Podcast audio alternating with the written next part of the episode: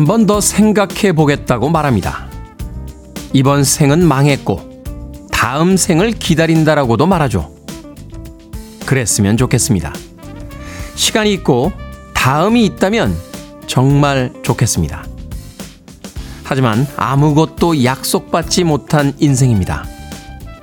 지인의 갑작스런 부고를 접하고 영원할 것 같은 자리에서 다른 곳으로 떠나야 하는 순간이 찾아오죠.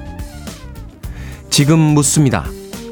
가장 중요한 것은 무엇인지, 정말로 하고 싶었던 것은 무엇인지. 안타까울 만큼 소박하죠. 어딘가 따뜻하고 한적한 곳에 가고 싶고, 사랑하는 이를 한번 더 보고 싶을 뿐입니다. 꽃은 다시 피겠지만 우리의 삶은 그냥 지나갈 뿐입니다. 그런 게 인생이라고 너무 쉽게 말하지 맙시다. 12월 19일 화요일 김태훈의 프리웨이 시작합니다. 루더 반드로스와 자넷 잭슨이 함께한 The Best Things in Life Are Free로 시작했습니다. 빌보드 kid의 아침 선택 김태훈의 프리웨이 저는 클 태자 쓰는 테디 김태훈입니다. 자, 아이체크님, 좋은 아침입니다. 출첵이요. 안종님, 일어나기 싫은 아침입니다. 하셨는데, 오늘 하루의 계획 중에 뭔가 즐거운 일이 없으시군요. 그날 하루에 하고 싶은 일이 있다라면, 글쎄요, 추운 아침이긴 합니다만, 일어나고 싶은 아침이 되지 않을까 하는 생각이 듭니다. 백용기님, 굿모닝, 좋은 하루입니다. 정영주님, 하루하루 후회 없이 살아가려고 합니다. 아둥바둥 내일을, 미래를 위해 사는 것도 중요하지만, 매 순간 즐기고, 하루를 알차게 보내자고 결심하며 달려봅니다. 하셨습니다. 자, 박경원님께서는 오늘도 아주 시원합니다. 라고 하셨는데 이 긍정적인 마인드 좋네요. 오늘은 추운 아침이 아니라 아주 아주 시원한 정말로 우리가 한여름에 무더운 한여름에 꿈꿨던 아주 아주 시원한 아침이 시작되고 있습니다. 자, 5239님, Good morning입니다. 테디 오늘 오프닝 다른 때랑은 다른 느낌인데요. 라고 하셨는데, 오늘은 어제와 다른 날이니까요. 오늘의 오프닝은 또 다른 느낌으로 써봤습니다. 5239님. 자, 7시부터 9시까지 2시간 동안 여러분들과 함께 합니다. 좋은 음악들, 또 즐거운 이야기들 같이 나눠봅니다. 청취자들의 참여도 기다리고 있습니다. 문자번호 샵 1061, 짧은 문자 50원, 긴 문자 100원, 콩으로는 무료입니다. 유튜브로도 참여하실 수 있습니다. 여러분은 지금 KBS 2라디오 김태현의 프리웨이 함께하고 계십니다. Do you know what nemesis means? Shut up and sit down, you big bald fuck. 매일 아침 7시 빌보드 키즈의 아침 선택 김태훈의 프리웨이 Yeah, baby. 빌 위더스의 Lovely Day 듣고 왔습니다. 8540님께서 테디 며느리 희정이의 35번째 생일이랍니다. 군무원 시험 합격한 대단한 며느리 생일 축하해 주세요. 라고 하셨습니다. 참 세상이 많이 변했다는 걸 느끼게 되는 것이 며느리의 생일을 시어머니, 시아버지가 이렇게 축하해주는 풍경 참 멋지지 않습니까? 더군다나 그 몇, 멋진 며느리네요. 35살 생일 맞아서 군무원 시험에 합격을 했다. 시험에 합격하신 분들 보면은 참 대단하다는 생각을 해보게 됩니다. 예. 몇 번째 합격을 하셨는지 모르겠습니다만. 저도 인생에서 꼭 봐야 되는, 저는 정말 시험 최소주의자거든요. 예. 시험 받기 전에 그 스트레스. 게으른 저 자신을 계속 채찍질 해야 되는 예, 시험 공부. 너무너무 지겨워서. 저는 고백하건데 토플이나 토익 시험도 한 번도 안 봤어요. 예. 취업 시험도 있는 데는 안 갔습니다. 심지어는 대학교 떨어지고 학원에 가는데요. 뭐 배치고사라고 하죠. 지금은 없어졌으니까. 예, 강남역에 있던 영재학원에 갔는데 시험을 봐야 된다는 거예요. 뭐 배치 고사를 봐야지 이제 반배정을 아니 지금 시험 떨어지고 온 사람 약 올리는 것도 아니고 안 봤습니다. 안 보고 그 옆에 있던 지금은 없어진 현대학원에 갔습니다. 시험 보나요? 했더니 아 시험 안 봅니다. 라고 해서 그 학원에 갔던 기억이 납니다. 제 인생에서 봤던 시험은 대학 학력고사 저희 때는 학력고사였죠. 그리고 운전면허 시험 이외에는 시험을 안 봤던 것 같은데 아마도 KBS에서도 DJ 시험을 봐야 된다. 라고 했으면 안 왔을 확률이 큽니다. 그런데 어찌됐건 군무 시험에 합격한 대단한 며느리 며느리 희정의 35번째 생일까지 축하해 주셨습니다. 8540님 케이크 보내드리겠습니다. 아, 그 자랑스러운 며느리와 함께 맛있게 나누시길 바라겠습니다. 자, 0904님, 연말이면 이런저런 사유로 직장을 그만두는, 아니, 그만둬야 하는 일들이 많습니다. 이것 또한 불행이나 시련이 아니라 새로운 기회를 주는 게 아닐까 싶네요. 라고 하셨습니다.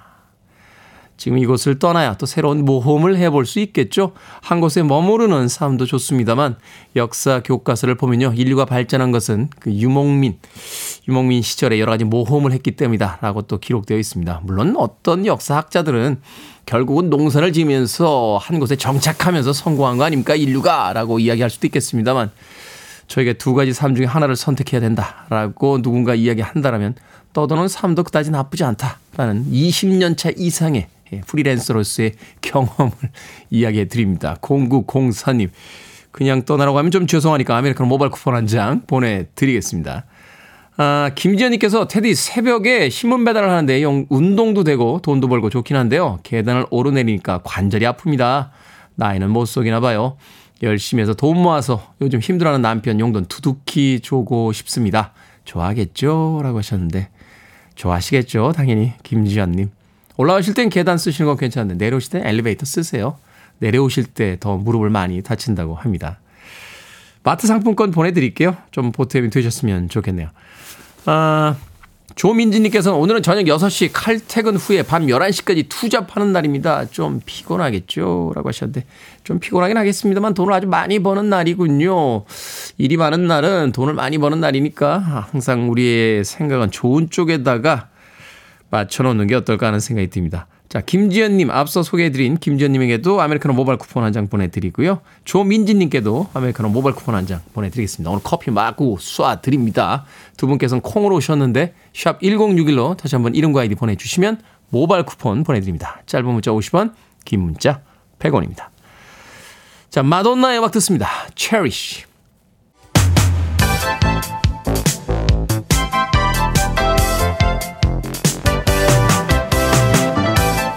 이 시간 뉴스를 깔끔하게 정리해 드립니다. 뉴스 브리핑 캔디 전예현 시사평론가와 함께합니다. 안녕하세요. 안녕하세요. 캔디 전예현입니다. 자, 일본이 후쿠시마 오염수의 4차 해양 방류를 내년 2월에 시작하기로 했습니다. 예, 교도통신 등이 보도한 내용을 보면 도쿄 전력에서 후쿠시마 원자력 발전소 오염수의 4차 해양 방류를 내년 2월 하순에 시작할 예정이라고 합니다. 아, 조금 더 내용을 살펴보면 도쿄전력에서는 예전 방류와 마찬가지로 오염수 약 7,800톤을 17일 동안 후쿠시마 제1원전 앞바다로 내보낼 예정이라고 하는데요.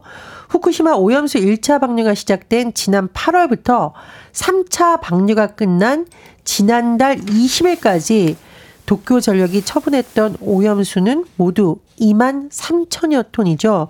도쿄 전력이 내년 3월까지 추가로 7,800톤을 방류하면 총 3만 1,200톤의 오염수를 처분하게 되는 거고요. 내년 4월부터 1년간 방류할 오염수 양은 추후에 또 발표할 예정입니다. 그렇군요. 계속해서 보고 있는 거죠? 오염수의 수치 이런 것들은. 자, 국민의힘 내부에서 한동훈 비대위원장 추대를 두고 경론이 있었습니다. 한편 민주당 이재명 대표, 김부겸 전 총리를 만났습니다. 예, 어제 국민의힘에서는 현역 의원 그리고 원외 당협위원장 연석 회의가 열렸습니다. 비대위원장 인선 문제를 논의하기 위한 자리였는데 한동훈 법무부 장관을 비대위원장으로 추대해야 된다. 이런 의견이 많이 나왔다고 언론 보도가 나오고 있는데 또 공개적으로 반대하는 의견도 많이 나와서 결론을 내지 못했습니다. 민주당 상황을 좀 살펴보면 이재명 대표, 김부겸 전 총리가 어제 김대중 전 대통령에 대한 다큐멘터리 영화 시사에서 만났는데요. 김 전 총리가 이 대표를 향해 큰 폭의 행보를 해달라라고 했고 이 대표는 힘을 합쳐 위기를 헤쳐나가겠다 이렇게 얘기를 했는데 이 대표가 앞으로 정세균 전 총리도 만날 예정이죠. 하지만 이낙연 전 총리와의 만남은 지금 불발된 것으로 전해지고 있습니다. 그리고요. 자, 경찰과 군 출신 두 인물이 이번 총선에 출마를 할지 굉장히 관심이 쏠리고 있는데요. 네. 자, 류삼영 전 총경 더불어민주당 3호 인재로 영입이 됐습니다. 류세면 전 총경은 지난해 윤석열 정부가 추진한 행정안전부 경찰국 신설에 반대해서 전국 경찰서장 회의를 주도하다 징계를 받은 바 있는 인물이고요. 자, 박정훈 전 수사단장 해임이 됐죠. 해병대 최상면 승지 사건을 조사하다가 지금 여러 가지 고초를 겪고 있는 것으로 전해지고 있는데 박정훈 전 수사당장의 내년 총선 출마 가능성이 일단은 일고 있는데 본인의 입장을 살펴보면 정치인보다 군인으로서의 명예를 지키겠다. 이렇게 어제 밝혔기 때문에 일단 선을 그었다는 해석이 나오고 있습니다. 그리고 어제 중요한 뉴스가 밤에도 나와서 전해드리면요. 전당대 돈봉투 살포 의혹과 관련해 송영길 전 민주당 대표가 구속됐습니다. 아, 구속됐군요. 예, 어젯밤 늦게 검찰이 청구한 구속영장을 법원에서 발부한 건데요. 어, 법원이 밝힌 내용을 보면 사안이 중하고 피의자의 행위 및 재반 정황에 비춰 증거인멸에 염려가 있다. 이렇게 또 이유를 밝혔습니다. 음, 네. 자, 김주현 금융위원장이 주요 연구기관장들과의 간담회에서 부동산 PF, 가계부채 등의 경제불안 요인이라고 밝혔습니다. 예, 부동산 PF, 부동산 프로젝트 파이낸싱인데요. 아파트나 상가를 건설할 때 굉장히 대규모의 자금이 필요하잖아요. 그러면 금융회사에서는 일단 이 부동산 개발 사업에 돈을 빌려줍니다. 그리고 수수료와 이자를 받는 건데 최근 경제 뉴스를 보면 부동산 PF가 굉장히 심상치 않다. 이 문제가 터질 수 있다라는 경고가 계속 나오고 있고요. 사실 최근에 경제 그 지표를 보면 모두 다 지금 좋지 않잖아요. 좋은 지표가 거의 없더라고요. 그렇습니다. 근데 이제 부동산 PF는 워낙 여파가 클 수 있는 부분이기 때문에 지금 금융위원회가 연구기관장들을 모아서 간담회를 할 때 이 문제를 또 논의했다라는 거고요. 또 하나 시한폭탄이라고 불리는 부분이 바로 가계부채입니다. 이 문제에 대해서 연구기관장들이 입을 모아서 이 두 가지에서 파생되는 금융 리스크 잘 다뤄야 된다. 이렇게 제안을 했다라는 건데요. 또 하나 중요한 점이 있습니다. 지금 서민이나 서민, 취약계층, 소상공인에 대한 금융 지원을 넓혀야 된다. 이런 목소리가 나왔다고 하고요. 또 이게 장기적 문제이긴 합니다만 저출산 고령화에 따른 인구 변화에 따라서 금융 산업도 변해야 된다. 이런 제언도 나왔다고 합니다. 네. 올해 초만 해도 뭐 상저 하고다 이런 이야기를 했습니다만 지금 경제 지표는 상저 하죠. 내년에도 그렇게 좋지 않다라는 이야기가 나오고 있는데 서민 경제 참 문제네요. 올해 5월 기준 외국인 취업자가 통계 작성 이래 역대 최다를 기록했다고요? 기록했다고요? 예, 어. 그렇습니다. 통계청의 발표를 보면은요. 올해 5월 기준 15세 이상 국내 상주 외국인만 보면 143만 명인데 전년보다 12만 9천 명이나 늘어서 9.9% 증가했고 이 가운데 다시 취업자를 추려봤더니 92만 3천 명, 9.5%가 늘어났습니다. 엄청 늘었네요. 예, 그렇습니다. 외국인 수, 또 외국인 취업자 수 모두 2020, 12년 이 통계를 작성한 이래 역대 최대라고 하는데요. 일단 통계청의 분석을 보면 코로나 19 엔더믹 상황이라고 진단을 했고요. 비전문 취업 그리고 유학생이 크게 증가했다 이렇게 분석을 했습니다. 공식적인 통계가 이러니까 잡히지 않는 숫자까지 하면 좀 더 많다 이렇게 볼 수 있는 거죠. 자 시사 엉뚱 퀴즈 오늘의 문제 어떤 문제입니까? 예, 금융위원회 위원장 연구기관장들의 간담회 소식 전해드렸습니다. 간담이 서늘해지는 소식은 그만 들리길 바라면서 제발요. 네. 오늘의 시성등 퀴즈 드립니다. 간담은 속마음을 비유적으로 표현하는 말인데 간과 이것을 뜻합니다. 회사에 갈 때도 간 이것을 빼놓고 가는 분들 많을 텐데 이것은 무엇일까요? 1번 베개, 2번 날개, 3번 쓸개, 4번 부침개. 정답 아시는 분들은 지금 보내주시면 됩니다. 재미는 오답 포함해서 모두 20분에게 아메리카노 쿠폰 보내드립니다. 간담은 속마음을 비유적으로 표현하는 말이죠. 간과 이것을 뜻합니다. 자, 토끼는 어, 집에다가 간을 놔두고 왔고요. 우리는 회사에 갈 때 이것을 빼놓고 갑니다. 이것은 무엇일까요? 1번은 베개, 2번은 날개, 3번은 쓸개, 4번은 부침개 되겠습니다. 문자번호 샵 1061, 짧은 문자 50원, 긴 문자 100원, 콩으로는 무료입니다. 뉴스 브리핑 전예현 시사평론가와 함께했습니다. 고맙습니다. 감사합니다. LL 쿨 J와 제니퍼 로페즈가 함께했습니다. All I Have.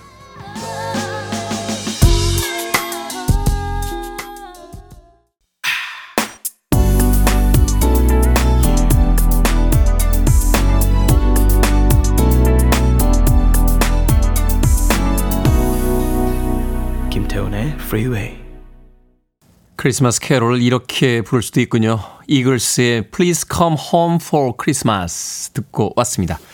자, 오늘의 시사엉뚱 퀴즈. 간 담은 간과 무엇을 뜻할까요? 정답은 3번 쓸개였습니다. 쓸개. 2669님, 네, 여보시게. 9363님, 정신없게. 아침부터 정신이 없네요. 209님께서 오늘 난 출근할게. 역시 화요일은 테디 라디오라고 하셨는데, 월요일하고 수요일에 안 들으시고 화요일만 들으시는 건 아니죠? 209님. 5755님, 나는 떡을 쓸고 넌 마당을 쓸게. 네, 쓸개입니다. 어, 기발한 답인데요. 정원주님, 정답 쓸개입니다. 저는 쓸개는 빼고 웃음은 장착하고 출근 중이에요. 라고 하셨습니다. 7897님께서도 회사 갈 때 영혼 빼놓고 갑니다. 정신도 빼놓고 갑니다. 라고 하셨는데, 그래도요, 영혼하고 정신 가져, 가지고 가셔야죠. 잘 챙겨서 가십시오. 정혜라님께서요, 3번 쓸개입니다. 무슨 일을 황당하게 잘못한 사람한테 저 쓸개 빠진 사람 같으니라고 이런 말 하잖아요. 왜 그런 말을 하는지 테디는 압니까? 라고 하셨는데. 잘 모르겠는데요. 예. 갑자기 생각나는 건 이런 겁니다. 예, 저런 쓸개 빠진 사람. 그러니까 몸에서 뭐가 하나 없다는 거잖아요. 그러니까 모자란 사람이라고 할 때, 뭐, 쓸개 대신 여러 가지를 응용해서 넣을 수 있지 않겠습니까? 왜 영어 공부할 때 그런 거 하잖아요. 자, 기본 문장을 주시고, 거기다가 단어를 바꿔서 넣는 거죠. 저 쓸개 빠진 사람 같으니라고. 바꿔봅시다.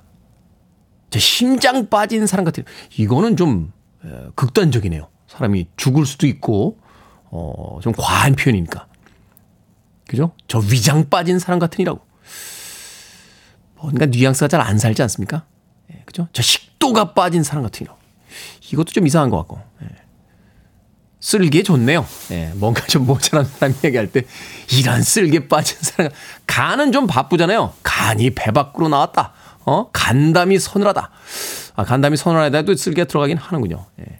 간이 부었다. 뭐 이런 표현에 간은 여러 번 썼으니까 그 옆에는 이제 쓸개를 좀 써주는 게 어떨까 하는 조상들의 지혜가 있었던 어떤 표현이 아닌가 저는 개인적으로 그렇게 생각해 봅니다.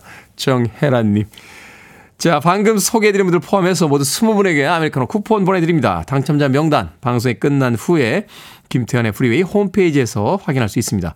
콩으로 당첨되신 분들 방송 중에 이름과 아이디 문자로 알려주시면 모바일 쿠폰 보내드립니다.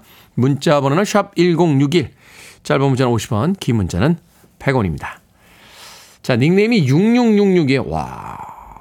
저는 아파트 경비원이라 5시 30분에 인수인계함과 동시에 근무가 시작됩니다. 태훈 씨 방송 아주 좋아요. 부천에서 보내주셨습니다. 일찍부터 또 근무를 시작하시는군요. 6666님. 6666님께도 제가 아메리카노 모바일 쿠폰 한 장 보내드릴게요. 따뜻한 커피 한 잔 하시면서 근무 시작하시길 바라겠습니다. 어제, 오늘 또 이번 주 내내 춥다라고 하셨, 했으니까, 네. 감기 걸리지 않도록 조심하십시오. 예. 음악 듣습니다. 에릭 칼맨의 음악. Never gonna fall in love again.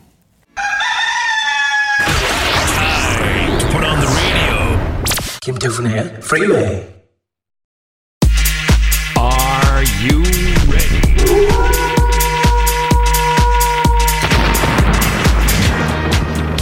명쾌하고 통쾌한 고민 해결 결정은 해드릴게 신세계 상담소 Barbara Streisand. 2365님 한 해 동안 열심히 살아온 우리 부부 연말에 동해안에 갈까요? 아니면 추운데 이불 속에서 과일이나 먹을까요? 동해 갑시다 가려고 마음 먹으면 별로 어렵지 않아요 8733님 서울로 혼자 올라와 성탄절에 나홀로 파티할 겁니다. 배달시킬 메뉴를 골라주세요. 보쌈과 막국수를 먹을까요? 아니면 돼지갈비와 물냉면을 먹을까요?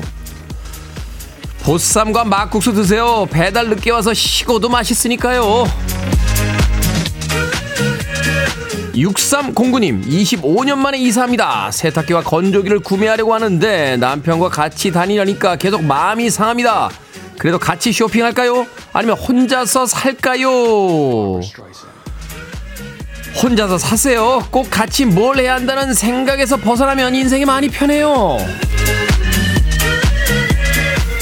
6199님, 친구들이 제 생일 파티를 앞당겨서 송년회랑 같이 하잖아요. 송년회 겸 생일 파티를 할까요? 아니면 제 생파는 따로 한다고 할까요? 같이 하세요. 생파는 남들이 해주는 거지. 내가 이렇게 하라고 말하면 모양 빠지잖아요. 방금 소개해드린 네 분에게 선물도 보내드립니다. 콩으로 뽑힌 분들 방송 중에 이름과 아이디 문자로 알려주세요. 어떤 고민이든 다 받습니다. 문자번호 샵 1061, 짧은 문자 50원, 긴 문자 100원, 콩으로는 무료입니다. 크랙 데이비십니다. For once in my life.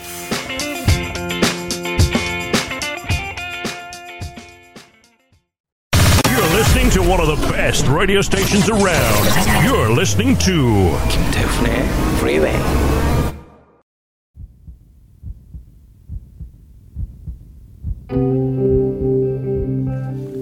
빌보드 키드의 아침 선택 KBS 2 라디오 김태훈의 프리웨이 함께하고 계십니다. 1부 끝곡은 크리드의 With Arms Wide Open 듣습니다. 저는 잠시 후 2부에서 뵙겠습니다.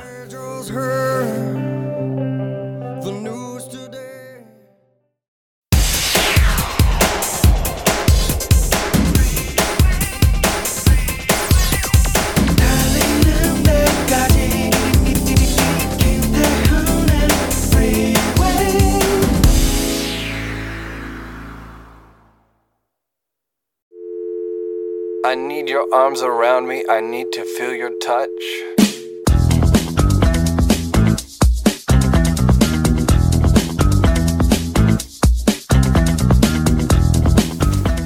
비록 슬픔이 삶의 묘지이긴 하지만 그래도 무감정이 가진 것보다 더 많은 에너지가 있다. 따라서 트라우마를 겪은 무감정의 환자가 울기 시작할 때 그들이 낫고 있다는 것을 우리는 안다. 일단 울기 시작하면 그들은 다시 먹기 시작할 것이다.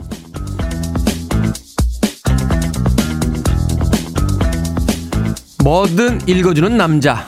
오늘은 이상진 님이 보내주신 데이비드 호킨스의 책 의식 지도 해설 중에서 읽어드렸습니다. 우울감을 판단할 때 중요한 지표가 되는 것 중 하나가 무기력감이라고 하더군요. 기쁨이나 슬픔이 느껴지지 않고 특별한 욕구가 생기지 않는 상태. 그게 정말 위험하다는 거죠. 그러니까 슬플 때는 참지 말고 엉엉 울어보는 겁니다. 사람들 앞에서 우는 게 싫다면 혼자만의 공간에서 울어도 좋습니다. 글귀를 보내준 이상진님의 말처럼 살아있는 사람만이 울 수 있으니까요.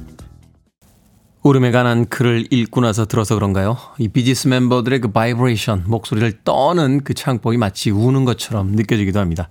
이은희님께서 신청해주신 비지스의 Words 듣고 왔습니다. 행복 하이소라고 닉네임 쓰시는데 울고 나면 속이 시원하긴 하죠 하셨고요. 안종님 목 놓아 울게 되는 날이 잦아지는데 나이가 들어가는 탓인가 했는데 저 스스로를 치료하고 있었네요. 차 안이 저만의 공간입니다. 김시영님 우울할 때는 울면 짜증날 땐 짜장면 저기압일 땐 고기압 프로 하는 말이 왜 나왔는지 생각하게 하는 글입니다. 라고 하셨는데 울 수 있다는 건 좋은 거잖아요. 마음속 한켠에 아직도 내가 삶에 대한 애착과 또 감각을 지니고 있다는 그런 뜻이 될 테니까 눈물조차 쏟아지지 않는 날. 뭐 그런 표현보다는 펑펑 울었던 날, 뭐 이런 표현이 더 낫지 않나요? 철학자 쇼펜하우어가 했던 이야기 중에요. 인생이 별로라고 느껴지면 좀 더 많이 자고 더 많이 먹어라 하는 이야기가 있습니다. 슬플 때는 울고요. 어, 피곤할 땐 자고요. 어, 기분이 안 좋을 땐 맛있는 걸 먹는 겁니다.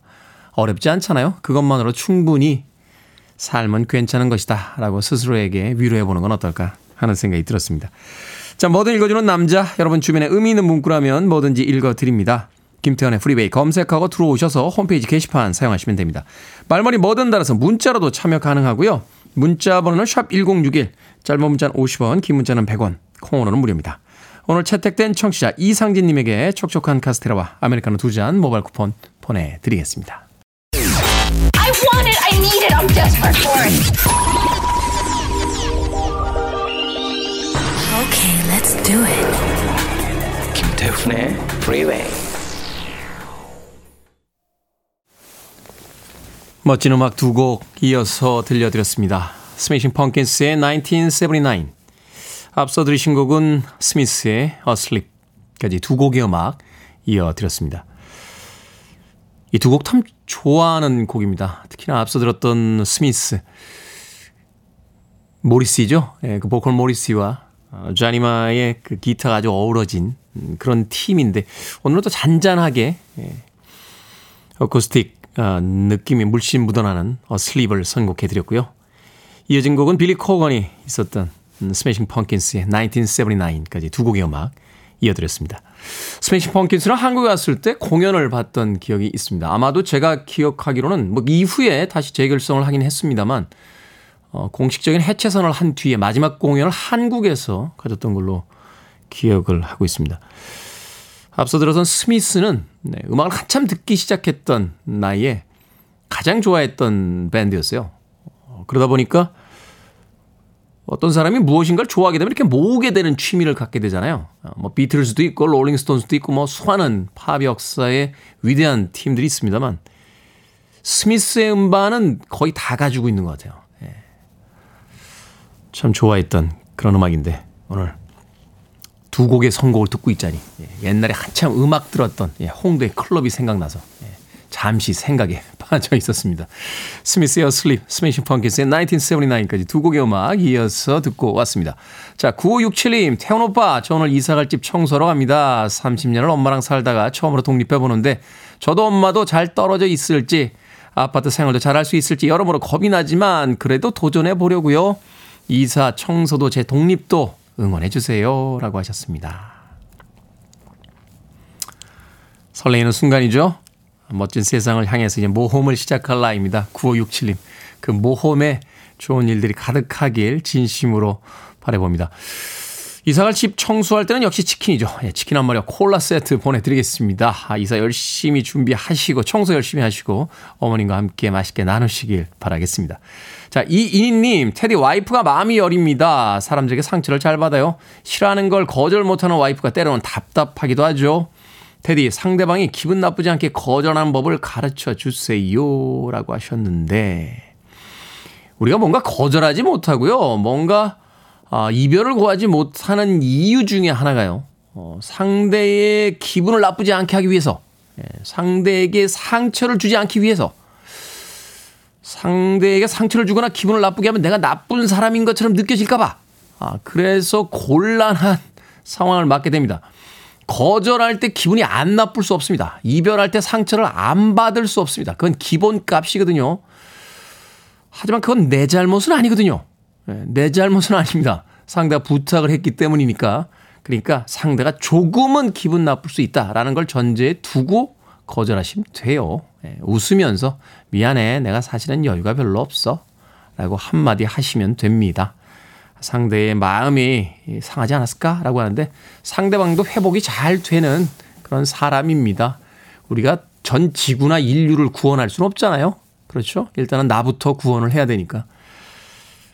좋은 기분 나쁘더라도 그 뒷일을 감당하기 위해서 거절하는 것도 배우는 게 좋겠다 하는 생각이 듭니다. 학교에서 왜 이런 거 안 가르쳐 줍니까? 예, 맨날 뭐 계산하는 거 무슨 물론 학교에서도 좋은 교육을 하는 거죠. 합니다만 예, 주식 투자했다 망하지 않는 법, 예, 재테크하는 법, 상대방에게 거절하는 법, 이별한 뒤에 회복하는 법, 뭐 이런 걸 가르쳐 줘야 되는 거 아닙니까?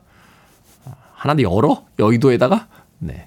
이인희님 상처받지 말라고 제가 아, 뭐 보내드릴까요? 역시 아픈 상처는 마카롱 세트 좋죠. 네, 마카롱 세트 보내드리겠습니다. 콩으로 오셨는데 다시 한번 샵 1061 이름과 아이디 보내주시면 모바일 쿠폰 보내드립니다. 짧은 문자 50원, 긴 문자 100원입니다. 자, 스완다이브의 음악 듣습니다. Groovy Tuesday.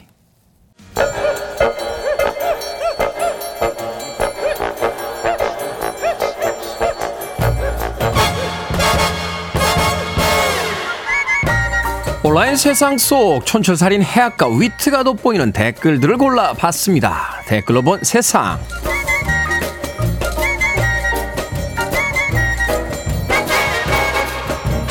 첫 번째 댓글로 본 세상. 호주에서 온 한 가족이 스리랑카의 국립공원으로 사파리 투어에 나섰습니다.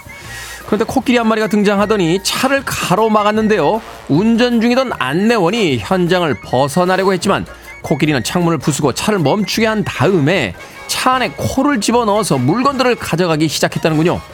아빠가 아들이 먹던 간식을 밖으로 던져 관심을 돌리고 나서야 가족은 무사히 현장을 빠져나갈 수 있었다고 합니다. 여기에 달린 댓글들입니다. 리치님, 코끼리는 경험으로 알게 된 거죠. 창문 안으로 코를 넣으면 먹을 게 나온다는 걸요. 지비님, 우리나라에는 이미 먼 옛날 호랑이님의 사례가 있었죠. 떡 하나 주면 보내줄게. 당황스럽긴 했겠지만 평생 동안 이야기할 수는 아주 행복한 경험을 남겼군요. 두 번째 댓글로 본 세상. 100만 팔로워를 거느린 중국의 인플루언서가 일본의 한 식당에서 차별을 당했다며 영상을 올렸습니다. 중국 요리를 파는 식당 문 앞에 여러 나라의 언어로 중국인 출입 금지라고 적어놨다는 건데요. 안내문에는 한국인 출입 금지라는 한국말도 쓰여 있었다고 합니다. 경찰에 신고했지만 경찰은 권한이 없다며 물러섰고 일본 법무국과 주일 중국 대사관의 신고한 끝에 식당 주인은 차별 혐의로 입건됐다고 합니다. 여기 달린 댓글 드립니다. 두님, 사소한 일일 수도 있지만 이런 차별에 항의하지 않으면 혐오를 당연하게 여길 수도 있습니다. 은희 씨님, 중국인을 차별한다면서 중국 요리를 파는 건 무슨 심리일까요? 실력을 들킬까봐 출입을 막은 건 아니겠죠? 떠들지 마라. 혹은 난폭하게 굴지 마라. 어떤 행위를 금지할 수는 있지만 남녀, 국적, 민족과 연령을 나누는 건 혐오 아닌가요? It doesn't matter if you love him or Cap. 레이디 가가입니다. Born This Way.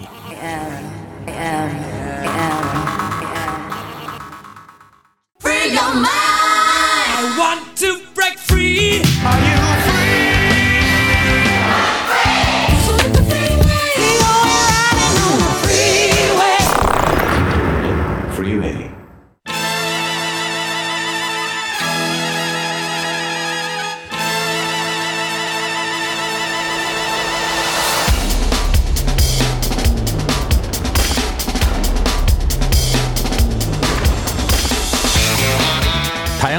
상식을 넓혀드리는 프리웨이. 오늘은 경제 코너입니다. 언더스탠딩 안승찬 경제 전문 기자와 함께 이게 머니 사무소 안승찬 경제 전문 기자 나오셨습니다. 안녕하세요. 안녕하세요.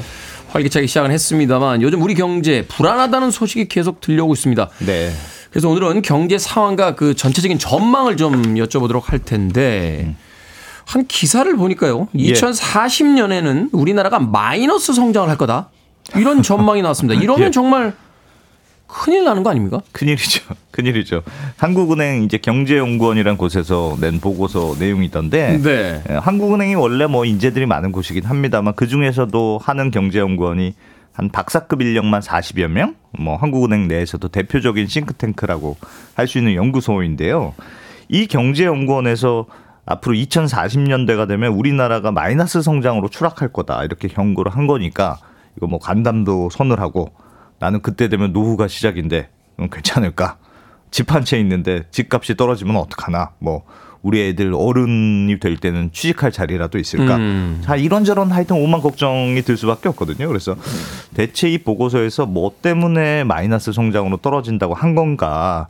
어, 제가 좀 보고서를 찬찬히 읽어봤는데 어, 결론부터 말씀을 드리면 무조건 마이너스 성장으로 추락할 거다 이렇게 예상하는 건 아니고 몇 가지 네. 시나리오가 있습니다. 어, 그래서 그 중에서 가장 나쁜 시나리오로 가게 되면 어, 2040년대부터 마이너스 성장이 될 거라 뭐 이런 거여서 뭐 벌써부터 우린 망했네 뭐 이렇게 낙담할 정도는 아닌데 구체적으로 지금 한국 경제 입장에서 뭐가 부족하고 또 성장세를 이어가기 위해서는 구체적으로 뭘 준비해야 되는지 조금 어, 조언들을 들어보자 이런 내용을 중심으로 좀 소개를 해드릴까 합니다. 이 회사에서 이제 보고서 쓸 때 말하자면 네. 이제 worst case, best case, 뭐 normal case 이렇게 이제 분류하잖아요. 이제 그런 것 중에 이제 최악의 상황이 됐을 때 음. 에, 마이너스 성장이 있을 수 있다. 이런 이제 보고서의 그렇습니다. 의견 중에 하나다. 네. 자, 여러 가지 시나리오가 있다고 하셨는데 뭐 좋은 경우는 우리가 구체적으로 살펴볼 필요가 없겠죠. 예, 예. 어떤 어떤 상황일 때 이게 마이너스 상황이 되는 겁니까? 어, 일단 그 경제 성장의 세 가지 요소에 대해서 먼저 조금 이해를 해야 되는데 네. 어, 가장 기본적으로 성장을 하려면 이제 노동을 투입을 많이 하면 성장이 되겠죠. 어, 다섯 명이 하던 일을 거기다 이제 열 명을 투입하면 뭐 아무래도 비효율은 생기겠습니다만 어쨌든 뭔가 생산량은 늘어날 거 아니겠습니까? 그렇죠. 그래서 대부분 이제 뭐 토목 공사들 많이 하고 일단 때려넣는 그렇죠. 좀 무식한 방법이긴 네. 합니다만 어쨌든 노동력이 추가로 투입이 되면 보통 성장이 이루어지는 경우가 많습니다. 또 아, 자본 투자를 늘려도 생산량이 늘어나거든요. 어, 뭐 예를 들어서 돈을 끌어와서 아파트를 짓는다고 생각해 보시면 뭐 당연히 건설사 매출도 늘어나고 뭐 인근 상가도 음. 생기고 사람들 모여 사니까 뭐 소비도 생기고 이런저런 부가가치가 높아질 수 있잖아요. 그래서 자본 투자도 어, 성장을 이끌어내는 상식적인 요인이고 만약에 노동량과 자본이 추가로 투입이 안 되고 그게 네. 똑같다고 하더라도 기술의 발전해서 생산성이 높아졌다. 그래도 음. 성장률이 높아질 수 있습니다. 예를 들어서. 어. 똑같은 축구장에서 똑같은 11명이 뛰더라도 한 명이 손흥민이에요. 아. 그러면 이게 뭐 완전 결과가 달라지잖아요. 다르죠. 네. 어, 그러니까 결국 생산성이 얼마나 높으냐. 이것도 어, 총 산출물이 달라지는 요소가 되는 거고. 결국 노동과 자본 생산성 이렇게 세 가지가 어떻게 되느냐에 따라서 어, 성장세가 달라진다. 이렇게 이해하시면 되는데 네. 그럼 이 세 가지 중에서 그동안은 매- 뭐가 제일 중요했느냐? 우리가 얼핏 생각하기에는 우리나라가 그동안 고속 성장을 이어왔는데 그 이유는 사람들이 허리가 휘어지도록 열심히 일해서 어? 음. 이른바 노동력 때문에 그런 거 아닐까? 이렇게 생각하기 쉽습니다만 사실 60년대, 70년대, 80년대까지 이어지면서 우리가 영혼을 갈아 넣었잖아요. 그렇습니다. 우리 부모. 세대들이. 네, 근데 어, 실제로 분석을 해보면 성장에 가장 미어 어, 기여한 부분이 뭐냐? 자본 투입 부분이 가장 많이 기여했다. 이렇게 아무래도. 음. 조사가 많이 되거든요. 그러니까 1970년대 이후로 우리나라가 연평균 6.4%씩 매년 어, 평균을 내면 성장을 한 것으로 나오는데 이 중에서 자본 투입으로 성장률이 얼마나 올라갔느냐? 이걸 어, 계산해 보면 절반 이상이 하여튼 자본 투자. 뭐 음. 퍼센테이지로는 한 3.4% 포인트 정도가 아, 자본 투자 때문에 성장한 걸로 나오고 나머지 뭐 어, 노동 자본 투자는 뭐 한 2, 30% 정도의 기여도니까 결국 우리나라가 지금까지 이만큼 성장한 거는 결국 부모님 세대에서 허리띠 졸라면서 열심히 저축하고 네. 그 돈으로 이런저런 곳에 투자가 이루어졌기 때문에 그 돈으로 지금까지 어, 성장이 이루어진 거다 이렇게 볼 수 있거든요. 근데 문제는 이제는 이 자본 투입이 계속 늘리기가 쉽지 않다는 데 있습니다. 아. 그러니까 2011년 이후부터 지금 고정 투자 증가율이라고 해서 그러니까 GDP 우리나라 경제 규모에 비해서 투자 금액이 얼마나 되느냐 이 수치를 보면 거의 정차 상- 상태가 지금 10년 이상 이어지고 있거든요. 상승을 하지 않고 지금 그렇습니다. 정체 상태다. 그러니까 결국 예전만큼 어, 투자가 이루어지지 않고 있다는 뜻인데 그럼 아, 좀 투자를 많이 하면 될 거 아니냐 음. 이렇게 생각할 수 있습니다만 우리나라는 지금 그것도 쉽지 않은 게 그동안 이미 투자된 금액이 경제 규모에 비해서 너무 많다. 이게 문제거든요. 이게 무슨 말이냐면 아. 중국을 생각해 보면 이해하시기가 쉬운데 중국 그동안 엄청난 성장을 이루었잖아요. 고도 성장했죠. 그렇습니다. 근데 생각해 보면 그게 뭐 여러 분야도 있습니다만 주로 부동산, 인프라 이런 데 투자가 굉장히 많이 이루어지면서 성장이 이루어졌거든요. 자고 나면 도시가 하나씩 생겼다는 그렇습니다. 거 아니에요? 그래서 예전 보- 보면 뭐 아파트 짓고 댐 만들고 뭐 다리 만들고 이러면서 성장률 끌어올렸단 말이에요. 그러니까 이쪽에 굉장한 버블이 생기겠죠. 그러다가 음. 한번 이 부동산 버블이 딱 꺼지니까 성장률이 추락하게 되는 거거든요. 근데 중국 정부 입장에서 경기를 부양해야 되겠다고 해서 다시 부동산에 돈을 넣는다? 그럼 또 부동산에 버블이 생기는데 그러니까 요거는 중국 정부 입장에서도 쉬운 선택이 아닙니다. 네. 그러니까 자본 투자가 성장을 끌어올리는 데는 굉장히 손쉬운 방법이기는 한데 만약에 경제 규모에 비해서 그동안 과도하게 투자가 이루어졌다 그러면 그건 버블을 일으킬 수밖에 없는 거여서 나중에 경제의 발목을 잡는 요인이 되기도 하거든요. 일본이 그 버블 경제 시대에 바로 이 아, 코스를 그대로 그렇습니다. 걸어왔잖아요. 그렇습니다. 그래서 우리나라도 그동안 자본 투자가 좀 많이 되어 온 대표적인 나라에 속해요. 2000 그러니까 고정 자본 스톡이라고 해서 현재 자본 투자된 자본량을 GDP에 얼마까지 되느냐 비중을 한번 봤더니 386% 그러니까 대략 경제 규모의 다섯 배 정도가 이미 투자가 됐다. 이거는 음, 네. OECD 국가들의 평균치보다 한 뭐 100% 포인트 이상 높은 수준이거든요. 그래서 말씀드린 것처럼 이미 자본 투자가 많이 됐다는 건 그만큼 손쉬운 방법으로 성장률을 끌어왔다는 뜻이니까 가뜩이나 지금 많은 상황에서 여기서 더 자본 투자를 늘리는 건 좀 부담스러운 수준이다. 이렇게 얘기할 수 있고 그래서 성장세를 이어가려면 자본 투입 대신에 뭔가 다른 데서 지금 돌파구를 찾아야 되는 상황이다. 그게 지금 한국 경제의 고민입니다. 참. 이 자본 투자, 부동산 경기라는 게 부동산만 걸리는 게 아니잖아요. 그럼요. 일단은 수많은 일자리 그리고 또 네. 부동산 투자라고 하면 필연적으로 이제 은행이라든지 투자 기구들이 또 걸려 있고 음. 예. 정부의 또 공적 자금 같은 것들도 이제 들어가 있는 부분들이 있으니까 이게 네. 총체적인 어떤 경제 판인데 음. 지금 쉽지가 않다라고 이야기를 해주셨습니다. 머리가 아프네요. 네. 음악 한 곡 듣고 와서 계속해서 경제 이야기 나눠보도록 하겠습니다. 가이 미첼의 음악 중에서요. Heartache by the Number 듣습니다. 숫자만 보면 머리가 아프다고 가슴이 아프다고 예, 이야기를 하고 있는 건 아닌가 생각해 봤습니다. 가이 미첼의 Headache 아, by the Number, by the Number 듣고 왔습니다. 저는 이, 이 발음이 자꾸 헷갈리더라고요. 심장 쪽하고 머리 쪽하고 뭐 연결이 돼 있어서 그런지 모르겠습니다. 자 빌보드 kid의 아침 선택 KBS 2 라디오 김태훈의 프리웨이 함께하고 계십니다. 이게 머니 사무소 경제 전문 안승찬 기자와 한국은행 경제연구소의 미래예측 보고서 짚어보고 있습니다. 성장을 이끄는 요소가 노동 자본 생산성인데 예. 자본은 이미 너무 많이 썼다. 음. 그럼 노동력하고 생산성이 남아 있잖아요. 아직도 변수가 두 개 있는데 예, 그렇습니다.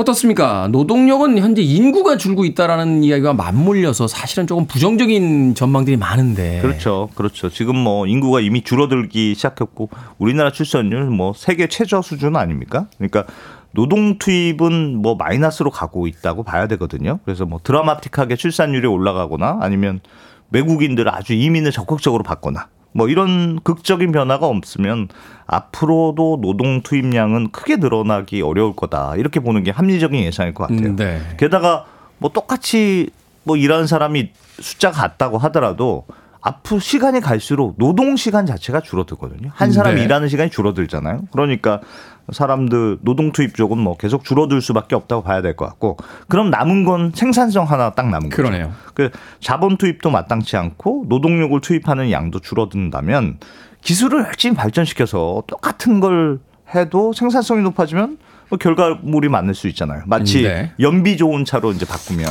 기름 조금만 넣어도 이제 멀리 가는 것처럼 우리나라 전반적인 생산성이 높아지면 어떻게든 성장성이 이어갈 수 있기 때문에 이 한국은행 경제연구원에서도 한국 경제에서 가장 중요한 게 뭐냐? 하나만 꼽아라. 그럼 이건 무조건 생산성입니다. 이렇게 답할 정도로 굉장히 생산성이 지금 중요한 시대가 됐거든요. 그러니까 자본하고 노동력은 어차피 살짝 글렀고 네. 우리가 할 수 있는 건 생산성을 어떻게 하면 높일 거냐 이 과제가 남아 있는 건데 근데 문제는 생산성도 사실은 만만치 않다는 점입니다. 어, 생산성이 이미 90년대, 2000년대만 하더라도 꾸준히 높아지는 어, 그런 수치를 보이긴 했습니다만 네. 2010년 들어서부터 우리나라의 이 생산성 지표도 지금 향상 속도가 굉장히 더뎌지기 시작했거든요. 그래서 2010년 이후부터는 뭐 확실히 속도가 떨어지면서 전체적인 지금 성장률을 갈아, 어, 갉아먹고 있는 상황인데 생산성이 떨어진 이유는 뭐 분명합니다. 우리나라 지금까지 좋았던 게 뭐 자동차, 반도체, 철강, 조선 정유 이런 제조업을 중심으로 성장해온 나라잖아요. 그렇죠. 이런 제조업 쪽에서 이제 웬만할 만한 게 다 한 거예요, 이제. 사실 일반 제조업들은 노동 생산성이 더 강조돼 있는 분야들이고 물론 기술 생산성도 이제 있겠습니다만 네. 어느 정도 한계까지 가 있다. 그럼요. 그러니까 조금씩 나아지고는 있죠, 물론. 네. 그렇지만 여기서 드라마틱하게 무슨 성장성을 높일 만한 여건이 많지가 않다 보니까 게다가 우리나라는 지금 재벌 대기업 중심의 경제 체제지 않습니까? 그렇죠. 전체적으로 경제가 무겁고 역동성이 좀 떨어지고 그런 문제가 있어요. 그러니까 생산성이 획기적으로 올라가기가 좀 어려운 구조입니다. 그래서 아, 한국은행 경제연구원에서 만약에 생산성을 지금보다 획기적으로 끌어올리지 못한다. 지금하고 비슷비슷한 수준이다. 그런데 노동력이 줄어들고 자본 투입도 늘어나지 않으면 전체적인 성과물이 많아지지 않으니까 결국엔 2040년이 되면 우리나라가 이제 마이너스 성장이 될 거다. 이렇게 경고하는 거고 그래서 어쨌든 생산성이 좀 높아지면 그래도 플러스 성장을 이어갈 수 있을 거다. 이게 지금 한국은행 경제연구원의 결론이거든요. 그래서 정신 탈때 똑바로 차리고 사회 전체적으로 어떻게 이 생산성 효율성을 높일 거냐를 고민하지 않으면 안 된다. 이게 뭐 보고서의 결론입니다. 어떻게 높여야 됩니까? 진짜 어려운데 아니, 뭐- 답을 답을 주세요. 이 아침에 이렇게 답답하게 만 만들지 마시고. 뭐 당연한 얘기입니다만 아, 일단 한국은행 이 경제연구원 보고서의 조언은 일단 투자를 뭐좀 하더라도 네. 우리가 손을 많이 안 댔던 새로운 산업, 뭐 지식 산업, 서비스 음. 산업 이런 쪽으로 확장해야만 결국 승사 그나마 승산이 있다. 그러니까 블루오션이라고 하는 소위 시장을 개척해야 된다는 그렇습니다. 얘기인 거죠. 그러니까 새로운 시장이 뭔가 열려야 뭐 뭐가 드라마틱한 변화가 있지 하던 것만 해서는 큰 변화는 없다. 이게 보고서의 첫 번째 조언이고 또 이런 것도 있습니다. 생산성을 높이려면 결국 기술이 발전이 돼야 되잖아요. 그렇죠. 그러니까 기술 발전 뭐 하게 하려면 교육 환경이 바- 바뀌어야 되는데 우리나라 교육 환경은 여전히 너무 대학 중심이라는 거예요. 근데 그 동안은 사실은 대학이 많이 늘어나고 대학이 발전하면서 대졸자가 많아지고 그래서 양질의 노동력을 공급해 온 거는 뭐 사실입니다만 이제는 대졸자 많이 배출한다고 될 일이 아니다.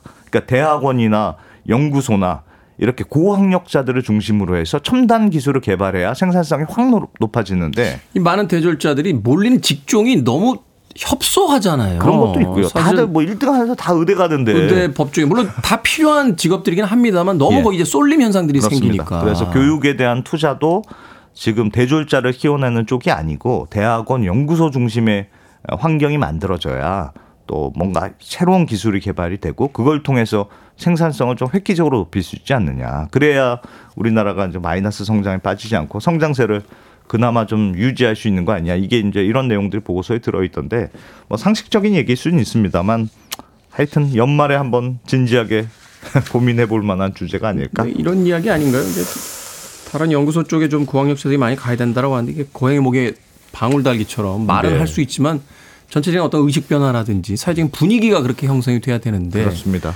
이게 사실은 단기간에 될 어떤 문제는 아니라는 거죠. 2040년 멀러 멀어 보이긴 합니다만 어이 지금 얼마 안 얼마 안 남았잖아요. 그럼요. 막상 또 따져 보면 청취자 김미정님께서는 대학을 다 없애버려야 된다고 하셨는데 저기 이건 아니 이건 아니 지금 약간 약간 멘붕 오셔가지고 뭐 좀 변화가 있기를 기대해 봐야죠. 우리가 역사를 배우고 또 우리보다 앞서갔던 나라, 여러 나라들의 어떤 사례들을 이제 공부를 해보는 것은 바로 그걸 네. 통해서 그 똑같은 전철을 밟지 않기 위함인데 뭐 일본의 어떤 버블 경제에 대한 이야기를 뭐 수십 번 수백 번도 했었고 또 예. 중국이 지금 겪고 있는 어떤 경제적인 어떤 그 불황에 대한 이야기를 음. 또 여러 전문가들이 분석을 하고 있다라면 대책을 좀 마련해야 되는 일본 사례를 많이 연구해 볼 필요 있어요. 일본도 꽤 생산성 높이는 쪽으로 사- 굉장히 고민을 많이 했거든요. 경제 전문가분들이 그런 이야기 하시더라고요. 일본이 저렇게 끝까지 버틸 수 있는 것 중에 하나 네. 강소 기업들이 굉장히 많다. 그럼요. 조그만데 그럼요. 경쟁력 있고 기술 원천 가지고 특허 가지고 있는 기업들이 굉장히 많기 때문에 음. 그렇습니다. 그게 뭐 1만 개에서 한 2만 개 이상의 기업이 그렇게 강한 기업이 있다라고 하는데 그런 기업들 때문에 이제 경제가 유지가 된다. 우리 하는데 일본을 무시하니까 사실 배울 건 배워야 네. 케이스 스터디를 잘 해야 될 것 같습니다. 해외 리조트에 가서 그 TV가 우리나라 브랜드로 바뀐 뒤부터는 좀 너무 무시한 감이 없지 않아 있어요. 배울 건 배워야겠죠. 자, 이게 머니 사무소 한국은행 경제연구소의 보고서를 바탕으로 우리 경제의 현상과 전망 지금까지 언더스탠딩 안승찬 경제 전문 기자와 이야기 나눠봤습니다. 고맙습니다. 고맙습니다.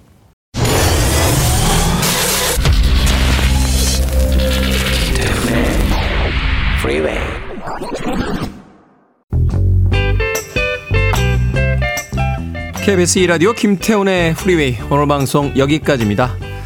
오늘 끝곡은 아일랜드 음유 시인이라 불리우죠. 벤 모리슨의 Brown Eyed Girl 듣습니다. 편안한 하루 보내십시오. 전 내일 아침 7시에 돌아오겠습니다. 고맙습니다.